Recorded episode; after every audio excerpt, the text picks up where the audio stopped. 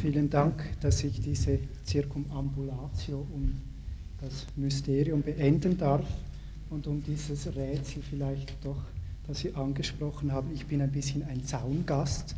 Mich hat Zen nach Japan geführt, auch in Klöster und ich habe dort meine heutige Lebensgefährtin beim Meditieren kennengelernt und dann haben meine Studien dann ein bisschen andere Richtungen genommen als ursprünglich beabsichtigt.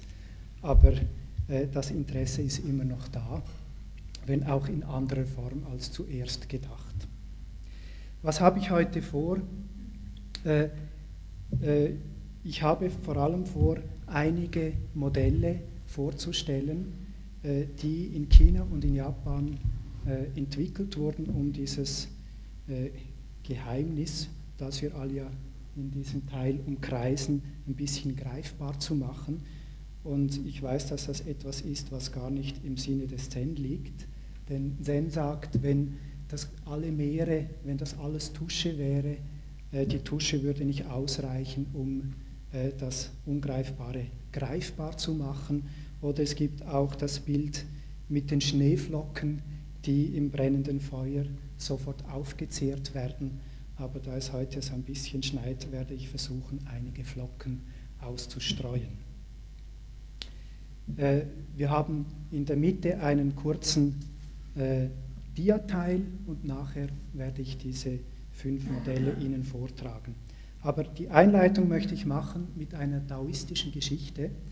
Ich glaube, das ist deshalb legitim, weil sie sehr gut aufzeigt äh, den Bewusstseinszustand, den wir, äh, das ja das Hauptthema äh, dieser Veranstaltung ist, weil das anhand einer Geschichte eben sehr gut greifbar macht. Und da ja der Taoismus praktisch die Mutter äh, des Zen in China ist, äh, ist das durchaus legitim. Die Geschichte heißt die Bezwingung der Harfe. In grauer Vorzeit stand in der Bergschlucht von Lungmen ein Kiribaum, ein wahrer König des Waldes. Sein Haupt hob er, um mit den Sternen zu sprechen, seine Wurzeln drangen tief in die Erde und verflochten ihre bronzefarbenen Locken mit denen des silbernen Drachens, der darunter schlief. Und es geschah, dass ein mächtiger Zauberer aus diesem Baum eine Wunderharfe machte, deren störrische Natur nur von dem größten aller Musiker zu bezwingen war. Lange Zeit hindurch wurde das Instrument vom Kaiser von China wie ein Schatz gehütet. Vergeblich aber war die Mühe derer, die nacheinander versuchten, ihren Saiten eine Melodie zu entlocken. Als Antwort auf ihre äußersten Anstrengungen gab die Harfe nur schrille Töne des Abscheus von sich, die schlecht zu dem passten und zu den Liedern von denen, die sie gerne singen wollten. Die Harfe weigerte sich, einen Meister anzuerkennen. Endlich aber kam Peja, der König der Harfner. Mit zarter Hand liebkoste er die Harfe, wie man wohl ein ungebärdetes Pferd zu besänftigen sucht und weich schlug er die Akkorde an. Von der Natur sang er und von den Jahreszeiten, von hohen Bergen und fließenden Wassern, und alle Erinnerungen des Baumes erwachten. Der süße Hauch des Frühlings wehte noch einmal durch seine Zweige. Die jungen Wasserfälle lachten, die Bergschlucht hinabplätschernd den knospenden Blumen zu. Dann tönten die verträumten Stimmen des Sommers mit seinen unzähligen Insekten, das Rieseln des Regens, der Ruf des Kuckucks. Horch, ein Tiger brüllt. Das Tal antwortet darauf. Es ist Herbst. In der einsamen Nacht glänzt scharf wie ein Schwert der Mond auf das bereifte Gras. Nun regiert der Winter. Durch die Schnee erfüllte Luft ziehen Scharen von Schwänen und prasselnde Hagelkörner schlagen, wie wilder, schlagen mit wilder Lust auf die Zweige. Dann änderte Pea die Tonart und sang von der Liebe. Der Wald neigte sich wie ein feuriger Liebhaber, tief in Gedanken verloren. Oben wie eine stolze Maid glitt eine schöne lichte Wolke dahin, aber im Vorüberfliegen zeichnete sie lange Schatten auf dem Boden, dunkel wie die Verzweiflung. Wieder wechselte Pea die Tonart. Er sang von Krieg, von klirrendem Stahl und dampfenden Rossen.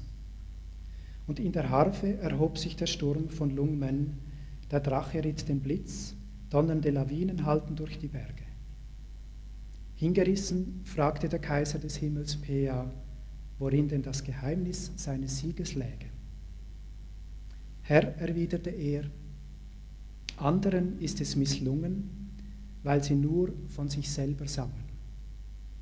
Ich aber überließ es der Harfe, ihr Thema zu wählen und wusste in Wahrheit nicht, ob die Harfe PA oder PA die Harfe war.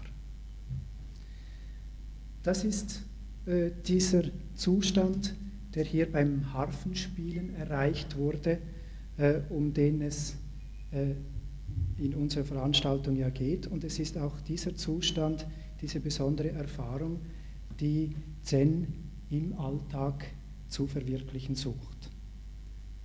Vielleicht noch kurz als Angabe, woher ich die Geschichte habe. Das ist aus einem kleinen Büchlein. Der, der rote Knopf.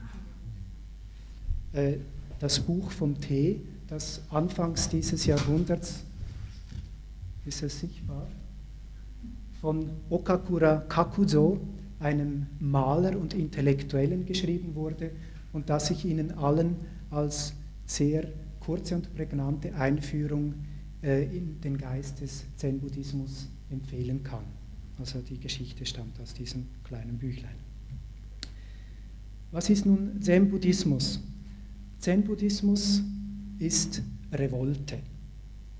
Es ist Revolte gegen die Vorherrschaft äh, eines allzu dominierenden Intellektualismus und Rationalismus. Das, was Herr Pöppel äh, vorgestern die maligne Rationalität genannt hat. Diese Revolte kann man historisch verstehen im China des 6. Jahrhunderts, als der Buddhismus so langsam Fuß fasste und in den, der fasste in etwa um Christi Geburt Fuß und war in den ersten Jahrhunderten vor allem Gelehrtentätigkeit, Übersetzertätigkeit. Und die verschiedenen Schulrichtungen im Mahayana ergingen sich mit der Zeit in großartigen Diskussionen um all die Begriffe, die im Mahayana-Buddhismus vorkamen. Und das hat derartige extreme Formen angenommen, dass es eben eine Gegenbewegung äh, gab. Und diese Gegenbewegung ist der Zen-Buddhismus. Zen äh, im, ja, im äh, chinesischen Chan äh, stammt, ist die Übersetzung des Sanskritwortes Dhyana, was so viel wie Meditation, Versenkung bedeutet. Seinen Namen bekommen. Zen ist die japanische Aussprache, weil bei uns im Westen der Zen dann via Japan bekannt geworden ist. Als Mittel äh, gegen diese überwiegende Rationalität ist im Zen das Sitzen in Meditation, das Zazen, das dann eben die eigene Erfahrung wieder in den Mittelpunkt stellen soll, die Erfahrung nämlich, von der der historische Buddha eben auch selber ausgegangen ist. Vom eigenen Selbstverständnis her äh, beruft sich Zen auch auf eine Predigt des historischen Buddhas auf dem Geierberg, wo er äh, eine Blume gezeigt haben soll und gar nichts dazu gesagt hat. Und nur einer seiner Schüler, äh, der hat begriffen, um was es geht. Und dieser Mahakashyapa, ich weiß nicht, ob die Aussprache stimmt, äh, äh, das wird dann im Zen-Buddhismus als der erste Patriarch äh, angeschaut, der diese Linie äh, außerhalb der Schriften weitergegeben hat. Zen hat dann in China von seinem Selbstverständnis her vier Punkte äh, aufgestellt. Es sagt von sich, dass es eine Übertragung außerhalb der Schriften sei. Das heißt, äh, die, das Studium der Sutren steht nicht mehr so im Mittelpunkt wie in den anderen mahayanischen Schulen. Als zweiter Punkt sagt es, dass es kein Vertrauen auf Buchstaben legt. Drittens der unmittelbare Hinweis auf den eigenen Geist. und viertens das Erlangen der Buddhaschaft durch unmittelbare Schau in die eigene Natur. Was wir hier mit dem eigenen Geist oder unmittelbare Schau in die eigene Natur angesprochen haben, ist dieses ungreifbare eine, um das wir kreisen und das Zen eben sagt, das ist nicht in intellektueller äh, Gedankenarbeit zu erreichen, sondern äh, hier haben wir den Begriff unmittelbare Schau. Also es ist ein eigenes Erleben, ein Werden zu dem. Zen hat dann vor allem in der Tang-Zeit, also so 600 bis 900, äh, sehr viele eigenständige Meister hervorgebracht, die vor allem in fünf Häusern dann zusammengefasst werden. Eines der, der wichtigsten Sekten damals ist die Linche oder japanisch die Rinzai-Sekte, die dann später im 12. Jahrhundert auch nach Japan kam. Äh, der Zen-Meister Rinzai, ich benutze vor allem die japanischen Namen, weil die mir geläufiger sind, das war auch derjenige, äh, der den Ausspruch getan hat, wenn du einen Buddha oder einen Zen-Patriarchen unterwegs triffst, dann töte ihn. Das heißt also, verlass dich ja nicht auf Autoritäten außerhalb von dir, sondern äh, gehe deiner eigenen Erfahrung nach. In der Sung-Zeit, das ist nach der Tang-Zeit so äh, 10. bis 13. Jahrhundert, hat sich dann äh, Zen ein bisschen verflacht. Man hat versucht, die Übung zu systematisieren. Man hat Anekdoten äh, von alten Meistern aufgenommen, um das als Meditationsaufgaben, sogenannte Koans, den Schülern zu geben. Und in dieser Zeit, in der Sung-Zeit, sind auch recht viele äh, japanische Mönche nach China gekommen und haben dann den Zen-Buddhismus nach Japan gebracht. Erstmals 1194 durch den Mönch Esai, der hat den Rinzai-Zen nach Südjapan gebracht und etwa äh, 30 Jahre später, 1227, äh, der Mönch Dogen, der den Soto-Zen nach Japan gebracht haben, bei dem Soto-Zen, äh, das wird auch das Zen der schweigenden Erleuchtung genannt. Wir haben beim Soto-Zen äh, das Bild, das ich nachher anhand dann auch einer äh, Folie zeigen werde, von einem Meer mit vielen Wellen an der Oberfläche und nur durch das Sitzen in der schweigenden, der schweigenden Erleuchtung, also ohne die Koanaufgabe, die den Verstand knacken soll, äh, versuchen die Zen-Mönche das an Ort und Stelle zu verwirklichen und so in die Tiefen dieses Meeres zu kommen, von der Oberfläche weg. Wir haben in China schon historisch einen Streit zwischen nördlichen Schulen und südlichen Schulen. Die nördlichen Schulen, die vertraten eine allmähliche Erleuchtung, also ein allmähliches Ansammeln äh, während der Übung. Die südliche Schule, die traten vermehrt für die plötzliche Verleuchtung, Erleuchtung ein, vor allem seit dem sechsten Patriarchen, dem Huineng. Das ist ein äh, Rivalisieren zwischen diesen beiden äh, Richtungen, die wir nachher auch in den Ochsenbildern sehen werden. Äh, die Ochsenbilder, die ich vorstelle, die nördliche Schule der allmählichen Erleuchtung hat Bildzyklen entwickelt, wo sich der Geistochse von der Farbe Schwarz einfach in Weiß verwandelt. Äh, die südliche Schule mit der plötzlichen Erleuchtung das, äh, stellt das Ringen zwischen Ochs und Hirt in den Mittelpunkt. Äh, das ganz kurz einige Stichworte, ein Versuch ein bisschen zu charakterisieren, was Zen-Buddhismus ist. Es gibt in Japan auch zeitgenössische Meister, die Zen-Buddhismus vom Buddhismus loslösen und sagen, es gibt auch einen authentischen Zen, der etwas Grundlegendes, eine grundlegende Natur in allen Menschen anspricht und den man unabhängig vom Buddhismus sehen kann. Jetzt möchte ich Ihnen kurz äh, zeigen, wie heute das Leben in einem Rinzai-Zen-Kloster etwa aussieht und dann auf das erste Modell, äh, das in China entwickelt wurde, eben diese zehn Ochsenbilder anhand von Dias eingehen. Jetzt darf ich bitten, die Dias so in die zweite Stuhlreihe, die Apparatur zu schieben und dann vielleicht das Licht ein bisschen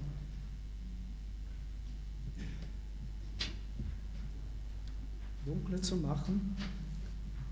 Äh, diese Bilder stammen äh, von einem japanischen Zen-Mönch mit Namen Sato Gie, der in Kyoto gelebt hat und in den 60er Jahren an Krebs gestorben ist.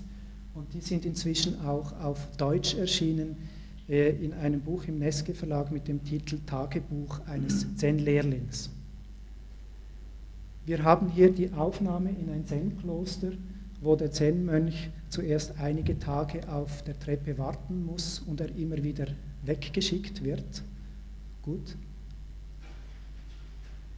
Nach einigen Tagen wird er aufgenommen und darf in einem kleinen Zimmer äh, wieder etwa drei, vier Tage äh, sitzen und warten, bis er sein Empfehlungsschreiben vorlegen darf. Gut. Dann, wenn das Empfehlungsschreiben angenommen wurde, wird er etwa nach einer Woche in die Gemeinschaft der Mönche aufgenommen und bekommt seinen Schlaf, Sitz und Wohnplatz, eine Tatami-Größe einmal zwei Meter, also sehr bescheiden. Und oben hat er seine Habseligkeiten und seine Schlafdecke. Also er meditiert hier und schläft auch äh, auf dem sehr eingegrenzten Raum. Gut. Morgens ist die Tagwache sehr früh. Äh, man steht im Winter um halb fünf, im Sommer um halb vier auf, bei den großen Sessions morgens um drei. Gut. Äh, morgen zu Beginn wird noch eine kurze Sutra gelesen, meistens die Herzsutra. Gut. Zum äh, Klosterleben gehört auch heute noch in Kyoto das Takuhatsu, das Betteln. Das wird als eine Übung in Demut betrachtet. Gut. Dann, das ist aus China, äh, das Arbeiten, das konkrete Arbeiten, äh, das haben die Chinesen äh, in die Zen-Schulung eingebracht, also dass man nicht nur sitzt und meditiert, sondern sich auch seine Lebensgrundlage selber erarbeitet. Die meisten japanischen Klöster versorgen sich selber mit Gemüse und Reis. Gut. Äh, das gleiche gilt für die, Medi für die Meditationsgärten, also die sehr äh, stilisierten Gärten, die zum Beispiel aus geharktem äh, Kies bestehen können, die werden auch von den Mönchen gepflegt. Gut. Während dem Sitzen in Meditation, dem Zazen, geht immer ein Mönch auf und ab, um die Sitzenden zu kontrollieren. Und wenn er das Gefühl hat, dass einer zu schläfrig ist, wird er mit dem Kesaku-Stab wird ihm die Schultern massiert, bis er wieder wach ist. Gut. Äh, in der Rinzai-Schulung ist eigentlich der Kern die Koan-Übung. Koans sind äh, Meditationsaufgaben, die vom Verstand nicht zu knacken sind. Zum Beispiel, zeig mir dein ursprüngliches Gesicht, das du hast, bevor du geboren wurdest. Äh, dadurch soll der Übende ein glühender Eisenball in den Mund gegeben werden, wie das Bild im Zen-Buddhismus ist, äh, an dem er knagen und auch eben verzweifeln soll. Also es wird ein richtiger Druck und ein Zweifel induziert. Es gibt auch in der Zen-Geschichte, äh, in der Überlieferung Mönche oder Suchende, äh, die selber an irgendeiner Sutrastelle oder an einem Rätsel aus dem eigenen Leben hangen geblieben sind und das so in sich aufgenommen haben, dass das zur zentralen Frage wurde und wo das dann ein Koan geworden ist. Heute äh, arbeiten die Zen-Meister mit etwa 1700 dieser überlieferten paradoxen Geschichten und Rätsel, die sie ihren Schülern aufgeben. Wenn die Antwort ungenügend ist, wird man wieder rausgeschmissen. Die Klingel zeigt das an. Gut. In den Sessions, Sessions ist es aber so, dass man pro Tag drei bis viermal vor dem Meister erscheinen muss, um den Zustand äh, seiner, des Fortschritts zu bezeugen. Das bringt die Mönche mitunter in rechte Bedrängnis und in einen rechten Druck, sodass sie sich weigern, weigern hinzugehen und die älteren Mönche dann ein bisschen äh, nachhelfen müssen. Gut. Äh, um wach zu bleiben, trinkt man Tee. So ist auch der Tee nach Japan gekommen. Äh, das war damals in den Klöstern der Sung-Zeit, war Tee die Medizin, damit man nicht einschläft. Und so hat dann die, das Teetrinken in Japan äh, Eingang gefunden. Gut. Am Abend äh, macht man den Abendhock für sich allein und meditiert oft bis um Mitternacht. Gut. Das äh, soll ich sagen, das ernsteste und schlimmste Session, also diese Meditationswoche ist Anfang Dezember, wo es auch am kältesten ist, zu Angedenk der Erleuchtung des Buddhas am 8. Dezember. Hier schlafen die Mönche vielleicht so etwa von Mitternacht bis morgens um 3 Uhr, also nur sehr kurz. Und es ist eine ungeheure Strapaze, diese Woche überhaupt zu überstehen. Hier ist der Zen-Buddhismus hat ein bisschen die Mitte verloren. Das ist der äh, Einfluss der Samurai-Kaste, äh, der Kriegerkaste, der heute noch im japanischen Zen zu spüren ist und der meinem Geschmack nach eindeutig nicht mehr in der Mitte liegt. Gut. Zum ganzen Klosterleben gehört auch die Übung im Loslassen, dass man hier und da die Mauern des Klosters hinter sich lässt, äh, um den Rahmen zu überspringen. Gut. Interessant, äh, dieses Dia, das das Kensho, das der, das Erkennen der eigenen Natur zeigt, im sich aufgehoben fühlen in einer größeren Kraft. Jetzt zu den zehn Ochsenbildern. Darf ich das erste Bild haben, bitte? Äh, diese zehn Ochsenbilder äh, stammen auch aus dem China der Sung-Zeit und es gibt eigentlich drei große Linien. Es gibt solche Bilder, bei denen äh, der Geistochse, wie vorhin gesagt, von schwarz nach weiß sich wandelt. Und es gibt diese Serie, wo die Beziehung, das Kämpfen zwischen Hirt und Ochse im Mittelpunkt steht. Und dann gibt es noch eine Verbindung von beiden, wo äh, das Hin und Her plus das Weißwerden kombiniert wird. Das ist eine Serie von Bildern aus dem 15. Jahrhundert aus dem Shokokuji-Tempel in Kyoto, also gemalt. Und die ganze Idee, dass äh, die Stufen der Erleuchtung oder sagen wir mal den Weg des Suchens in dieser allegorischen Form darzustellen, geht auf einen äh, Ausspruch des Paichang, des chinesischen Zen-Meisters, zurück. Ein Schüler hat ihn gefragt, ich bin auf der Suche nach Buddha und weiß nicht, wie ich es anstellen soll worauf der Paichang geantwortet hat, das ist wie wenn man nach einem Ochsen Ausschau hält, während man auf ihm reitet. Äh, das wird wahrscheinlich auch eine Anspielung äh, auf diese Aussage des Paichang sein. Diese Serie finden Sie äh, in dem Buch Zen und die Kultur Japans, Klosteralltag in Kyoto, das anlässlich einer Ausstellung in Berlin 1993 herausgegeben wurde. Das ist das erste Bild, den Büffel suchen. Äh, der Mensch fühlt sich unzufrieden und er merkt, dass etwas fehlt. Das ist die Frage der Motivation, die wir vorher schon angesprochen haben. Und er macht sich auf die Suche. Das nächste Bild bitte. Das Bild 2, da entdeckt er die Spur des Büffels. Äh, er sucht, er weiß äh, etwa in welche Richtung das er gehen muss, aber er weiß noch nicht genau, was er sucht, er sieht es noch nicht, er, er ahnt es nur. Dann haben wir Bild 3, den Büffel entdecken. Zum ersten Mal erblickt er das, was er sucht, nämlich ein Wasserbüffel. Äh, Wasserbüffel, die werden in Südchina heute noch gebraucht und ist ein wichtiges Arbeitstier, das die Menschen einerseits mit Arbeitskraft, aber auch vielem Lebensnotwendigen im Alltag versorgt. Es ist auch ein Symbol für Kraft und Energie und ich enthalte mich jetzt mal auch psychologischer Deutungen.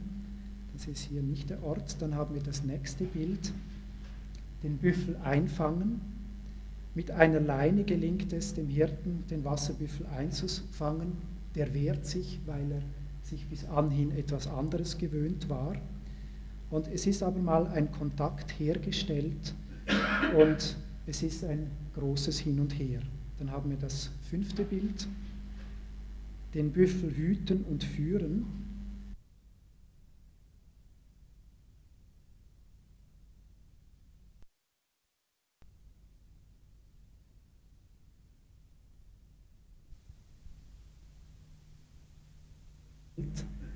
Und es ist ein großes Hin und Her.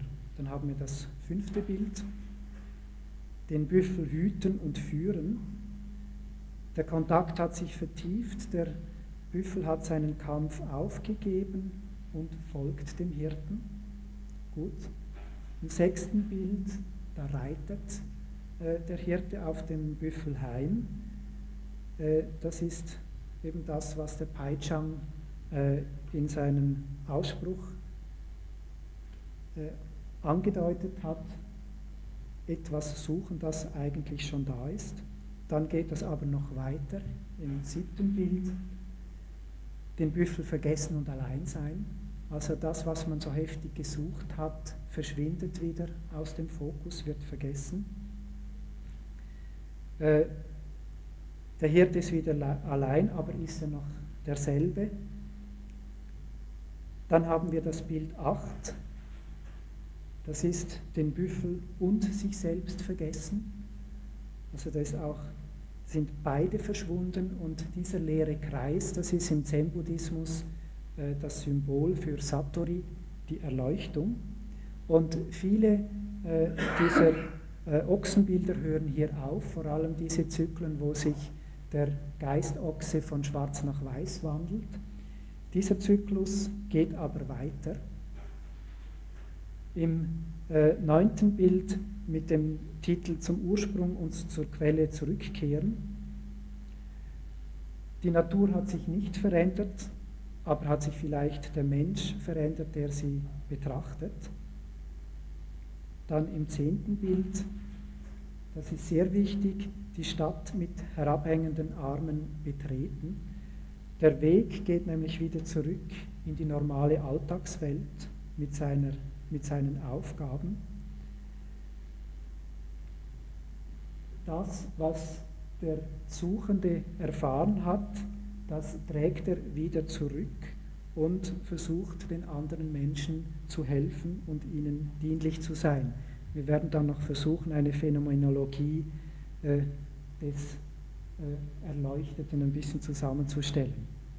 Soweit äh, diese zehn Ochsenbilder, die recht anschaulich in Form von Bildern versuchen äh, darzustellen, was denn im Zen-Weg passiert. Ich habe noch einige andere äh, Versuche, das greifbar zu machen, äh, Ihnen vorbereitet. Das sind eher theoretische Versuche, dieses Ungreifbare greifbar zu machen, darf ich um die nächste Folie äh, bitten.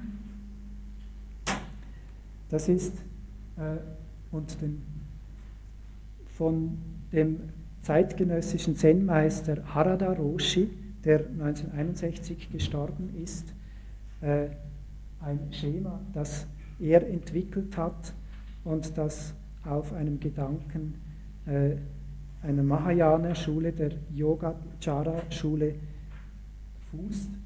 Es ist derselbe Gedanke vom Meer mit den Wellen, den ich vorher angesprochen habe, äh, dass der Mensch im oberen Bereich, die Individualität, im Grunde genommen nur ein momentanes Zusammenspiel äh, von Kräften ist, dass es aber im Grunde genommen auch gehört zu einem größeren Ganzen.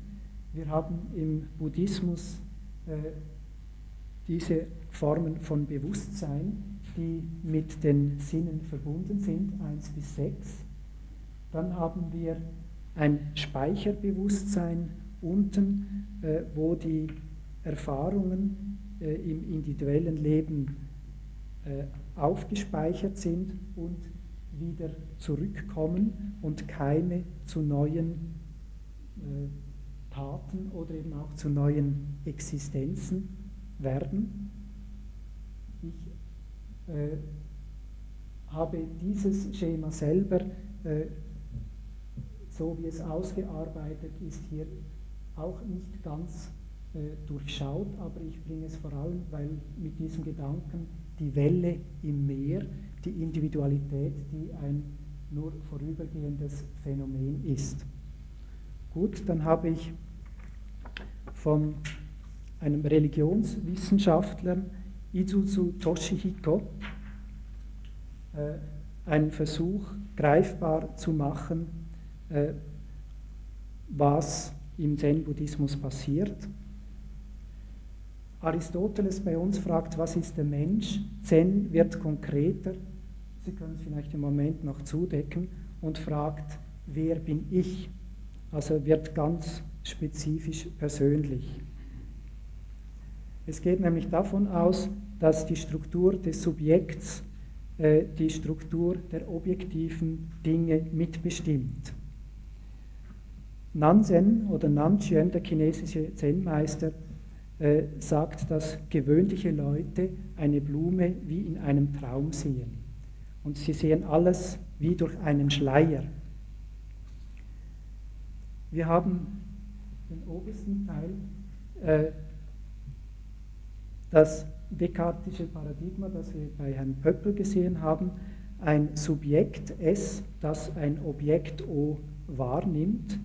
Also ich sehe das, das ist auf der Stufe unserer empirischen Erfahrung, oft auch diese, unserer Standpunkt in der Alltagswelt. Äh, Isuzu sagt aber, dass dieses S im Sinne des Zen-Buddhismus durch ein größeres S getragen wird. Das ist das äh, auf der zweiten Linie. Wenn man das Subjekt anschaut, dann gibt es hinter diesem Subjekt äh, etwas Größeres, was die Zen-Buddhisten den Schoß der absoluten Wirklichkeit äh, benennen, die, auf denen eigentlich die Tätigkeit und die Wirkung von uns selbst beruht. Er schreibt das dann in Großbuchstaben, ich sehe mich selbst. Das wäre die Struktur des Objekts. Und desgleichen, wenn man das äh, Subjekt, wenn man das Objekt anschaut, sagt er auch, dieses Objekt existiert nur durch dieses größere Umfassende, das hinter ihm steht. Und wenn wir dann wieder äh, anschauen, vielleicht das ein bisschen hoch, äh, diesen Akt des Sehens, also was auf der Stufe der empirischen Erfahrung das einfache Ich sehe dies ist, dann wird das äh, im Zen-Buddhismus zum äh, Akt, zum Feld des Sehens, was mit dem S eben auch gekennzeichnet ist. Hier wird also der Schwerpunkt nicht auf diese beiden Entitäten gelegt, sondern auf das, was die beiden verbindet, äh, auf die Relatio. Im Japanischen ist der Terminus technicus engi, dass alle Objekte aufgrund von anderen miteinander verbunden sind und so entstehen. Und beim Akt des Sehens, wenn man zu diesem Feld wird, das dazwischen ist, dann verschwinden oder verschwinden diese beiden Entitäten oben oder werden nicht mehr so wichtig, weil das Schwergewicht unten bei der Tätigkeit des Sehens selbst liegen. Es ist also ein äh, Gegeneinander von äh, Substatio in unserem westlichen Sinn und von der Relation diesem, was im Zen-Buddhismus die Betonung äh, gelegt wird.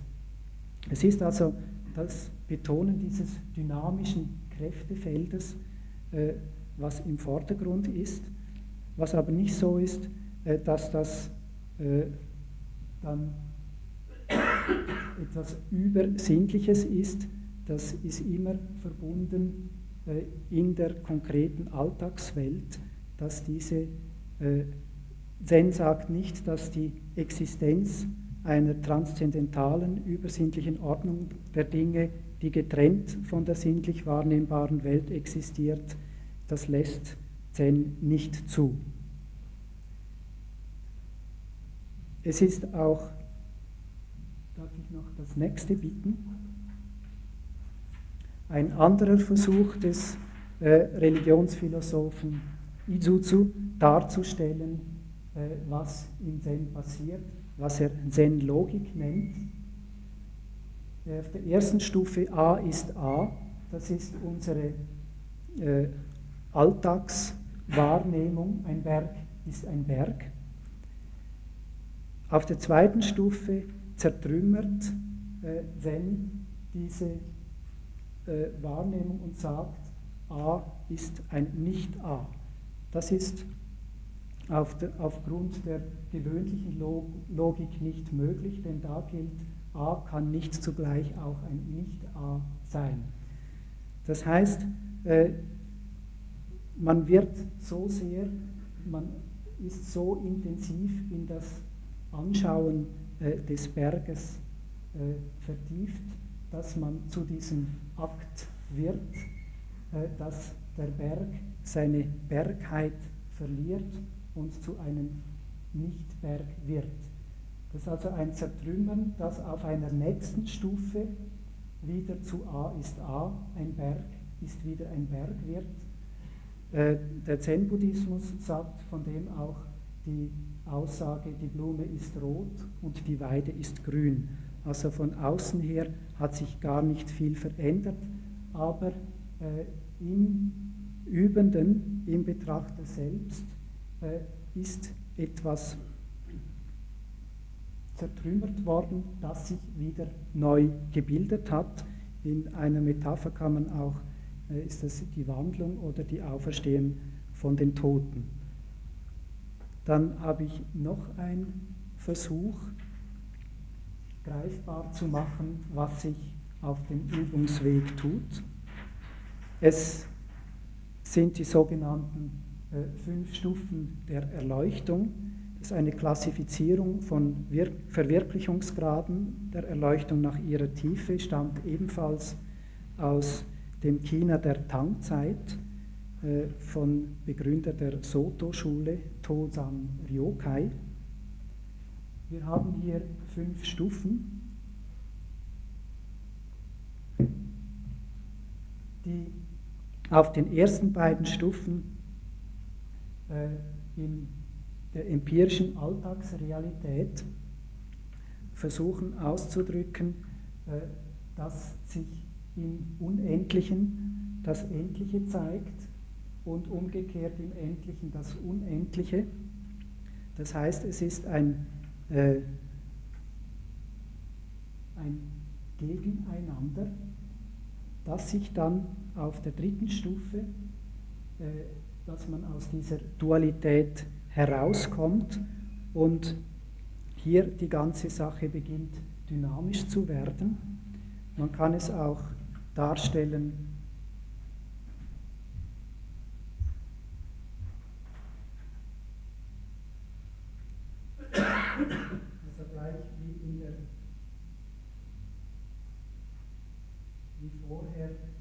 wäre das ein A, das in B enthalten ist und hier, hier umgekehrt.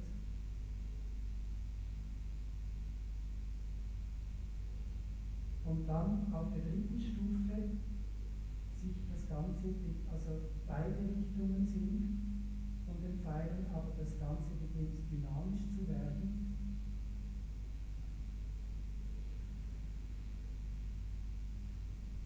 Und hier man dann nachher auch das Yin und Yang-Symbol einsetzen, denn ich habe unten die äh, japanischen Begriffe hingeschrieben. Es sind die beiden Hauptbegriffe äh, Sho und Hen, die ich auf der nächsten Folie, wenn Sie die kurz auflegen, äh, versucht habe äh, darzustellen. Es sind zwei Gegensätze, die man einerseits als absolut relativ, endlich, unendlich, Gott, Welt, Finsternis, Licht, äh, Weisheit, Liebe bezeichnen kann. Und das wird auf den, vielleicht jetzt wieder äh, das vorherige mit den fünf Schritten, das wird auf den ersten beiden Stufen, 1 und 2, wird das als äh, aufgespalten erlebt und erst auf der mittleren dritten Stufe äh, kommt es zum Übergangspunkt, wo sich dieses Wissen in Leben verwandelt.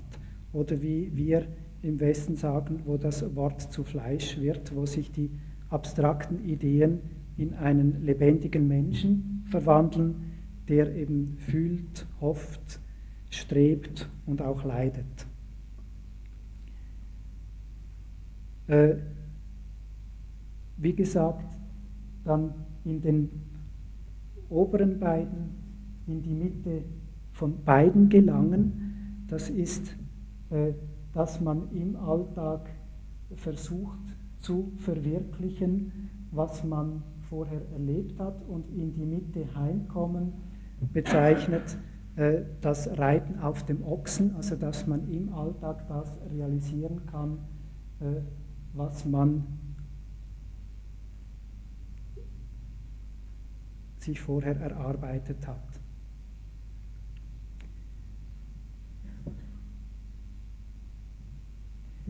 Jetzt zum Abschluss äh, möchte ich Ihnen noch eine kurze Geschichte erzählen äh, zu dieser Bewusstseinshaltung des Non-Attachment. Äh, es ging ein Meister mit Namen Tansan mit seinem Schüler Ekido waren die unterwegs auf einer Landstraße und es regnete. Und auf der Landstraße an einer Kreuzung, da stand ein hübsches Mädchen im Kimono, das sich nicht wagte, über die Pfütze zu gehen und über die, die dreckige Straße zu überqueren. Der Meister Tansan, ohne lange nachzudenken, sagte, komm her, Mädchen, nahm es auf seinen Arm und trug es über die Straße und setzte es ab. Der Schüler Ekido, der konnte sich äh, nicht beherrschen und hat die ganze Zeit darüber nachgedacht, wie kann man nur, wie bei uns im, äh, ist es doch verboten, äh, Mädchen anzulangen und gar wenn sie so hübsch sind wie dieses. Diese Frage hat ihm keinen, keine Ruhe gelassen und am Abend wie sie sich zum Übernachten bereit machten, hat er den Meister gefragt, äh, wie konntest du nur so ein hübsches Mädchen anfassen, das ist uns doch verboten.